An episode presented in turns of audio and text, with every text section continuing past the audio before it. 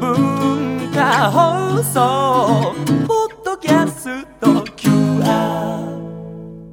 火曜日のこの時間はリスナーご意見番いいねっか新潟。リスナーのあなたに知っていただきたい新潟県についての情報をお届けしています。あなたにも一緒に考えていただきたい新潟県についてのクイズもあります。お付き合いください。今回は、越後つまり、えー妻がある、奥さんがあると書いてつまりと読みますが、越後つまり、第一の芸術祭の里についてご紹介しましょう。新潟県十日町市と津南町からなる越後つまりと呼ばれる地域では、3年に一度、世界最大級の国際芸術展、第一の芸術祭、越後つまりアートトリエンナーレが開催されております。結構、現代美術みたいなオブジェがね、えー巨大なオブジェがこう展開されておりますが、野外に。この第一の芸術祭ですが、越後つまり地域が誇る美しい里山の環境文化をアートを通して掘り起こして、その魅力を世界に発信することを目指して2000年から開催されております。世界中のアーティストが地域とコミュニケーションを取りつつ、里山の豊かな自然、廃校や空き家などを生かした数々の素晴らしい作品を生み出して、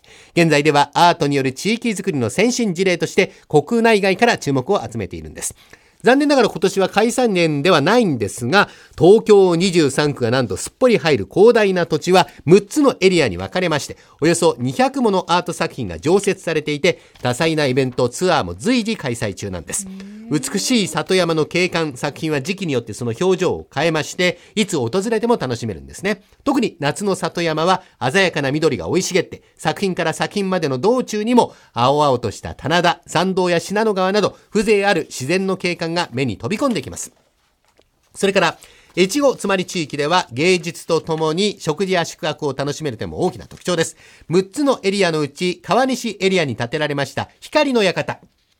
これ光のアーティスト、ジェームズ・タレルが手掛けた唯一の泊まれるアートなんですね。その名の通り様々な光と共に過ごせる作品となっておりまして、お風呂や床の間、寝室など至るところに設けられた照明が幻想的な空間を演出いたします。えさらには部屋の天井に四角い窓が設けられていて、え天気が良い日は屋根をスライドさせて、淡い青から群青、そして漆黒へと移り変わる自然の空の光を眺めることもできるんです。光の館、年年間を通して宿泊が可能で、越後つまりの中でも人気のある宿泊施設なんですね。他にも季節ごとに期間限定で泊まれる作品がありますので、訪れる際にはぜひチェックをしてみてください面。白そうそれからランチコーヒータイムのおすすめは、十日町産業文化発信館、イコテ、まあ、ひらがなでイコテと書きますが、この1階にあるカフェ、えー、イニシエ新たというところです。これ自然光が差し込むガラス張りの開放的な空間で、地元の食材を使った創作料理やこだわりのブレンドコーヒーが味わえます。他にも、越後信濃川バル、越後松台里山食堂などなど、地元の旬を味わえる食の空間がいっぱいあります。年間を通して利用できる施設と期間限定でオープンしている施設がありますので、お出かけ前に第一の芸術祭公式ホームページをぜひご確認ください。自然、アート、そして地域の人々が織りなす越後つまりの芸術的な世界、まるで里山全体が生きた美術館のようになっています。日々の忙しさをしばらく忘れて、ぜひゆったりとアートの世界を満喫してみてください。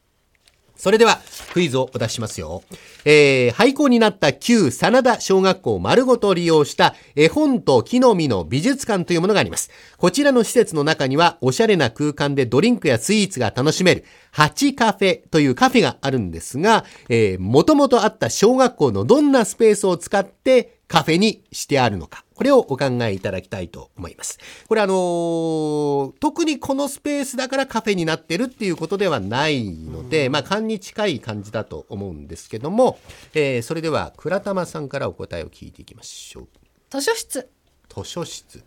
タブレット潤さん。えー、自分は理科室で、えータブレット潤さんは理科室。えー、倉玉さんが図書室、タブレット潤さんが理科室。ではヒントを差し上げましょう。はいえー図書室や理科室よりも、小学校の児童が行くことは多分少なかったでしょう。そういうスペース。えっ、と音楽室音楽室はまあ多分、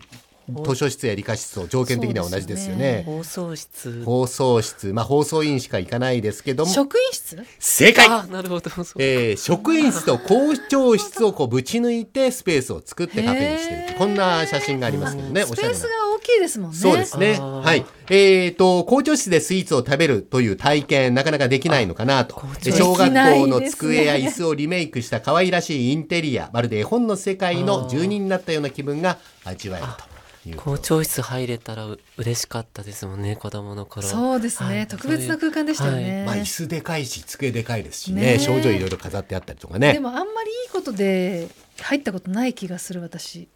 あ、そうですなんか怒られる時に入あった自分も記憶が。職員室はいい思い出ないですねなんか呼び出され感が、そうですね私も高校時代呼び出されて母親と一緒に呼び出されたダメな